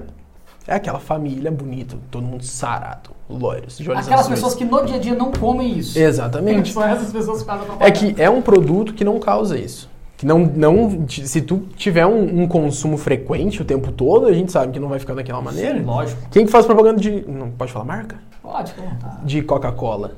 É o pessoal sarado. Eu digo mais, hein? O meu maior problema hoje. Hoje, acho que não. Eu e Monara, eu tô conseguindo me livrar, assim, mas. Eu fui um viciado em refrigerantes.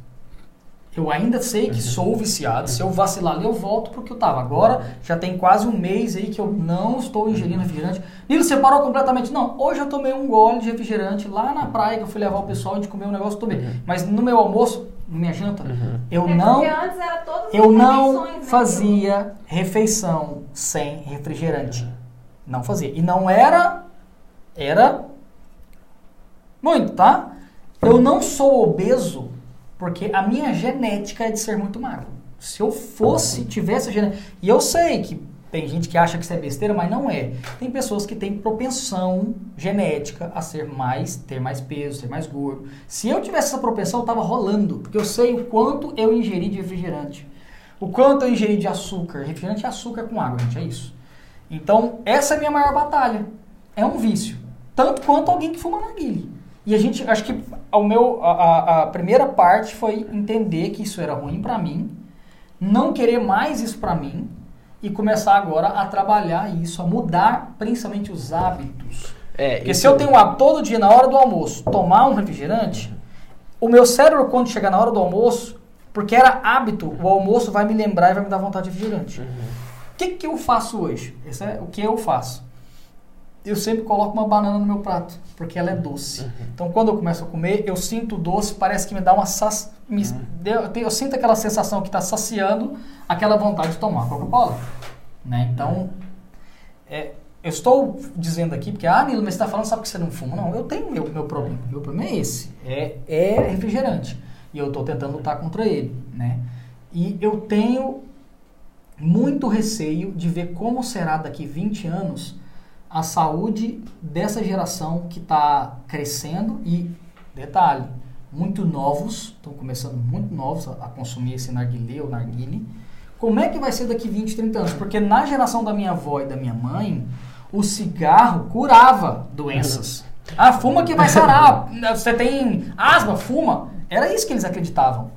E depois, depois de 10, 20, 30 anos, o número de pessoas com câncer de pulmão, câncer de garganta, câncer de boca devido ao cigarro foi tão grande que as pessoas começaram a perceber o quão isso fazia mal, né? E eu quero ver como será essa geração daqui 20, 30 anos, como eles vão descobrir o que que esse hábito está causando. Eu sei que às vezes eu saí um pouco aqui, mas é porque isso, isso me preocupa bastante. É, na verdade, não, não só com isso, né? Não só com a questão de fumo, de narguilé, mas a questão de esse grande consumo de produto super industrializado aí, Fast fast food.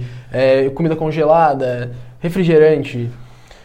Não, não estamos falando assim, nunca mais como um fast food, Sim, nunca não. mais tome um refrigerante. Não é radicalismo, mas a geração, as gerações passadas tinham algo. O brasileiro era conhecido é, pelo hábito do arroz e feijão. Arroz, feijão, uma carninha, uma saladinha. É, por mais pobre que a casa fosse, era um arrozinho, feijãozinho, um franguinho, alguma coisinha.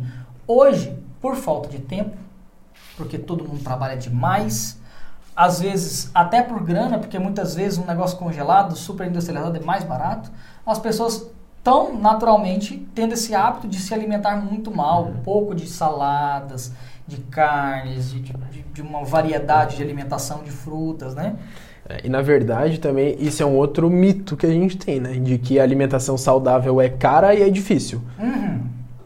A Lawane fez um planejamento pra você. O que, que tem de difícil lá? Nada. Não tem nada. Então, é, é muito mito que a gente tem, é muita Nada parte... difícil e nada caro. E nada caro. Tudo- Isso. Nada de... Não, se fosse caro eu não ia conseguir.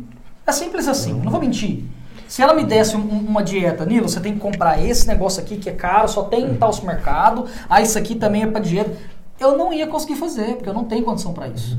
É porque Então, tem é que ser uma coisa que que, se, seja que se real, que encaixe, seja palpável, né? Que se encaixe na tua rotina, que tu consiga fazer, que, que, que esteja dentro da tua vida, que tu consiga. é, e aí, eu vou até agora falar um pouquinho da Lawane.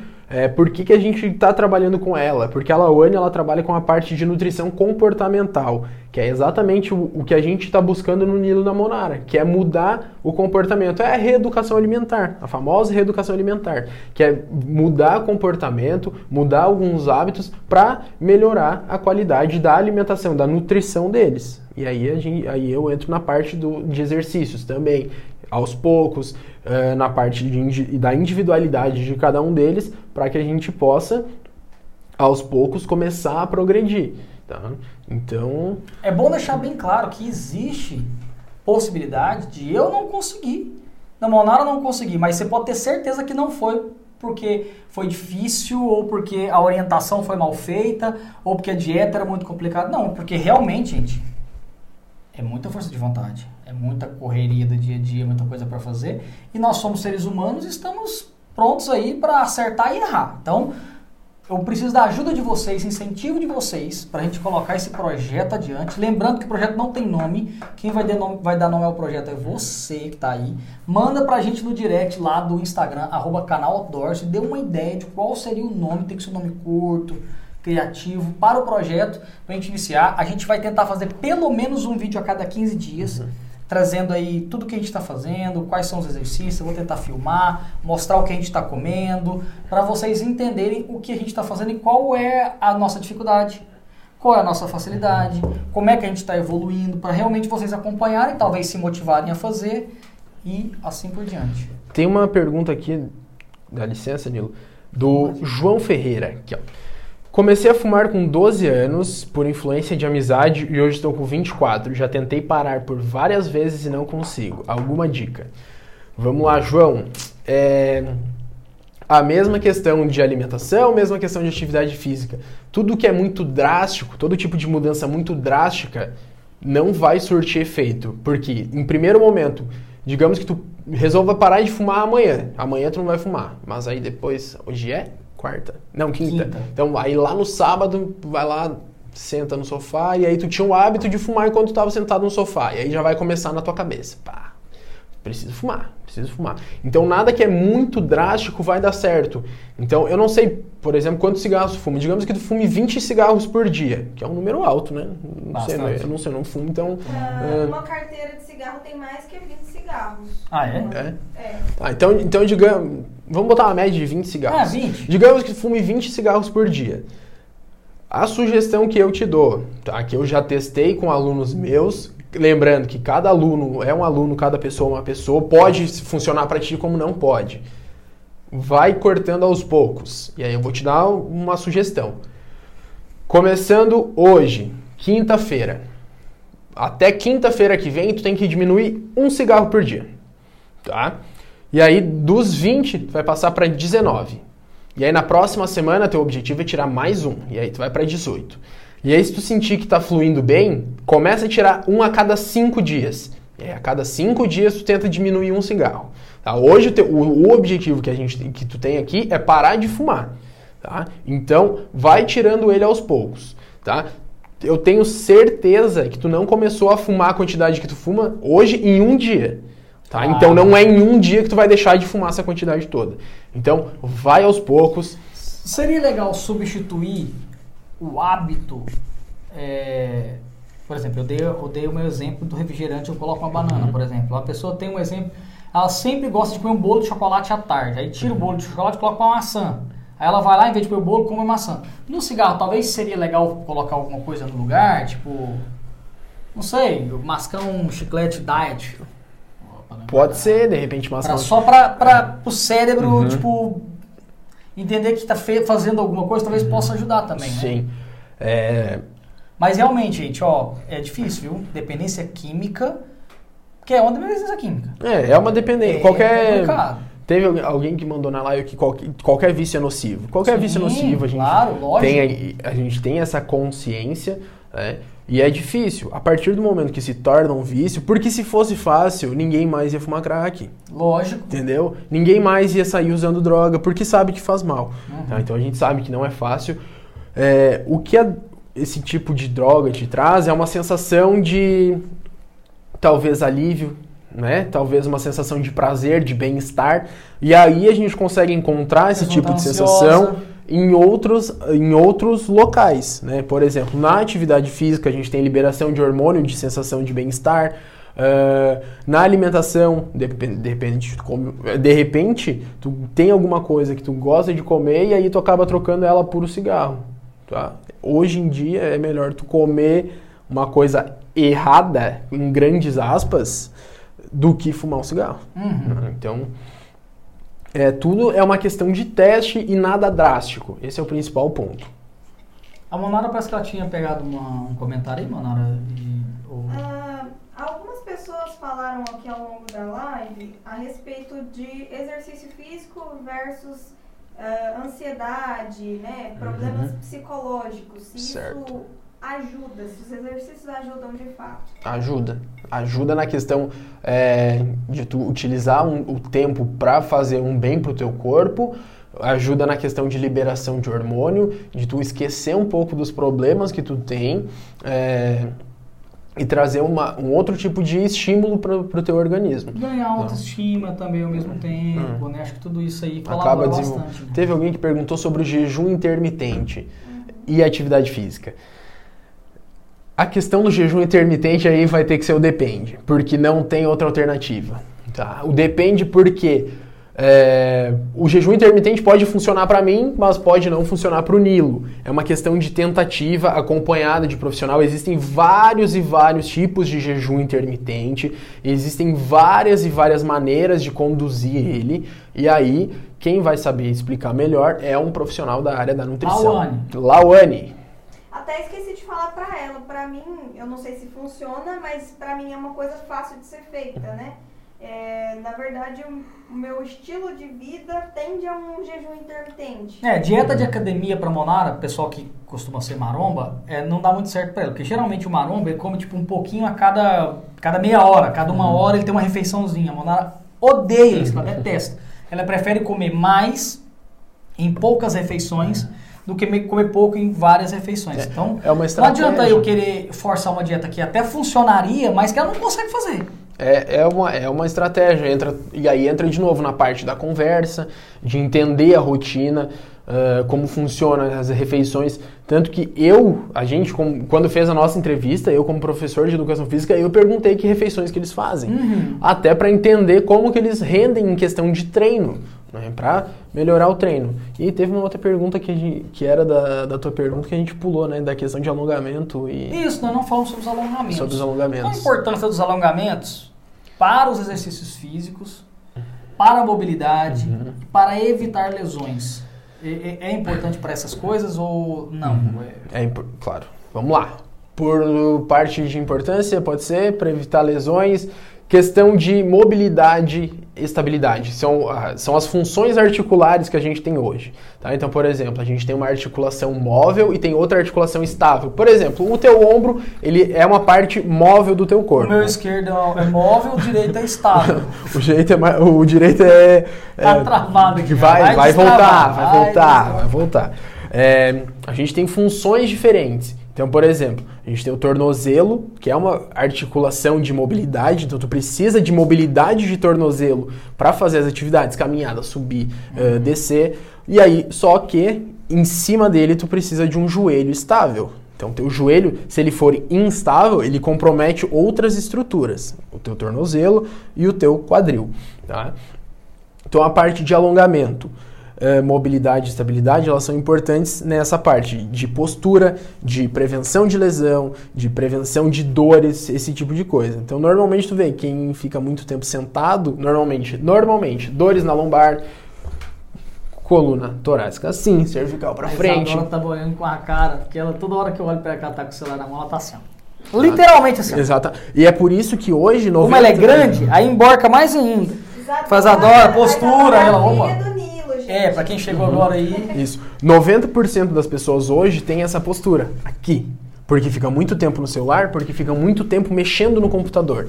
E aí, o ideal, existem profissionais de ergonomia. Então, o ideal é tu, no teu local de trabalho contratar um profissional para ele fazer os ajustes para ti, né? Monitor na linha dos olhos, postura, é, para fazer. E quem edita o dia inteiro numa cadeira de madeira dessa daqui, como é que faz? Ah, daí tem que treinar, aí tem que treinar comigo, né? Tem que fazer mais exercício e, e- e ganhar mais superchats e mais patrocínio pra comprar uma cadeira que presta pra trabalhar, porque tem que tá difícil aqui. É. Você pediu sugestão de nome pro nosso projeto? Aqui na live veio uma sugestão, né? Depois a gente vê as do Instagram. O Sinacano sugeriu Projeto Outfit. Outfit. Outfit. Outfit tem a ver com roupa, não tem esse, essa Eu palavra? acho que outfit? é o outfit é o É a roupa sei do passeio, o a look roupa, da o look pessoa, de sei saída. Deve ser isso. É isso? Bom, já eu estamos a uma hora e meia de live. Eu acho que é... Vamos fazer o seguinte, pessoal. Para quem está assistindo a live não está ouvindo esse podcast, a live vai continuar respondendo algumas perguntas, mas eu vou finalizar aqui, envelopar essa conversa nossa aqui para quem está só nos ouvindo, tá? Para vocês não ficarem mais tempo aí, porque eu acho que o que a gente precisava realmente abordar já foi abordado. Então, o que eu quero incentivar você é comece a praticar exercícios físicos, procure um bom profissional. Não se esqueça de procurar o nosso canal lá e o Instagram do qual que é o arroba Lucas Faco. Lucas Faco com dois Cs, Isso. F-A-C-C-O. Exatamente. Correto? Procura o Lucas Faco lá, faz uma consultoria com ele. A Lawane, depois a gente vai passar os contatos dela nos outros vídeos. Siga o nosso canal, canal Outdoors no YouTube, que você vai acompanhar esse projeto que vai ser feito lá, tá bom? Ou siga a gente também no Instagram, tem muita novidade lá, a gente espera você. Esse foi o último superchat antes de acabar o nosso podcast, então vai lá. Explorando em família. Hormonais, como afetam na perda de peso e como identificar? Isso só para quem está na live ele vai responder já já, mas para quem está ouvindo o nosso podcast, por hoje foi isso. Muito obrigado pela presença de vocês, que vocês escutaram o nosso podcast. Escutem sempre. Toda terça-feira a gente faz a nossa live e na quarta-feira a gente posta o nosso podcast, tá bom? Espero que você tenha gostado desse podcast. Eu te ouço ou você me ouve no próximo. Tchau!